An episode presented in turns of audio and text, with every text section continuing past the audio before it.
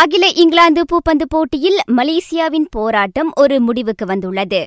அப்போட்டியில் எஞ்சியிருந்த நாட்டின் ஒரே பிரதிநிதியான ஒற்றையர் பிரிவு வீரர் லீசிஜியா அரையிறுதியில் தோல்வி கண்டார். டென்மார்க் ஆட்டக்காரர் விக்டர் எசல்சன் ஜிஜியாவை வீழ்த்தினார்.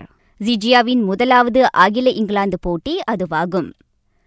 கோவிட் நைன்டீன் பரவலை தொடர்ந்து உள்நாட்டு மற்றும் வெளிநாட்டு போட்டி விளையாட்டுகள் ரத்து செய்யப்பட்டுள்ளதாலும் ஒத்திவைக்கப்பட்டுள்ளதாலும் மலேசிய விளையாட்டாளர்களின் தயார் நடவடிக்கைகள் பாதிக்கப்பட்டுள்ளன.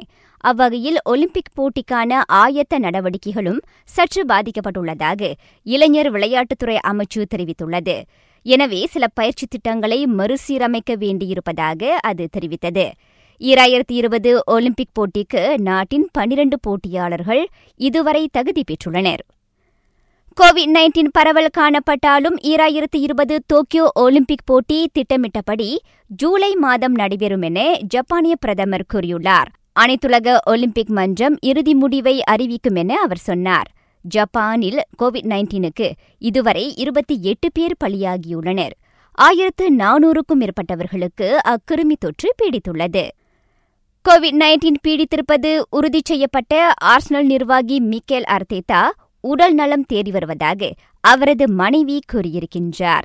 வீட்டில் தனிமைப்படுத்தி வைக்கப்பட்டுள்ள ஆர்த்தேதாவுக்கு உரிய சிகிச்சைகள் வழங்கப்பட்டு வருவதாக அவர் தெரிவித்தார். ஆர்த்திதாவுக்கு கோவிட் நைன்டீன் இருப்பது தெரிய வந்ததைத் தொடர்ந்து அனைத்து இபிஎல் ஆட்டங்களும் ஒத்திவைக்கப்பட்டுள்ளது குறிப்பிடத்தக்கது.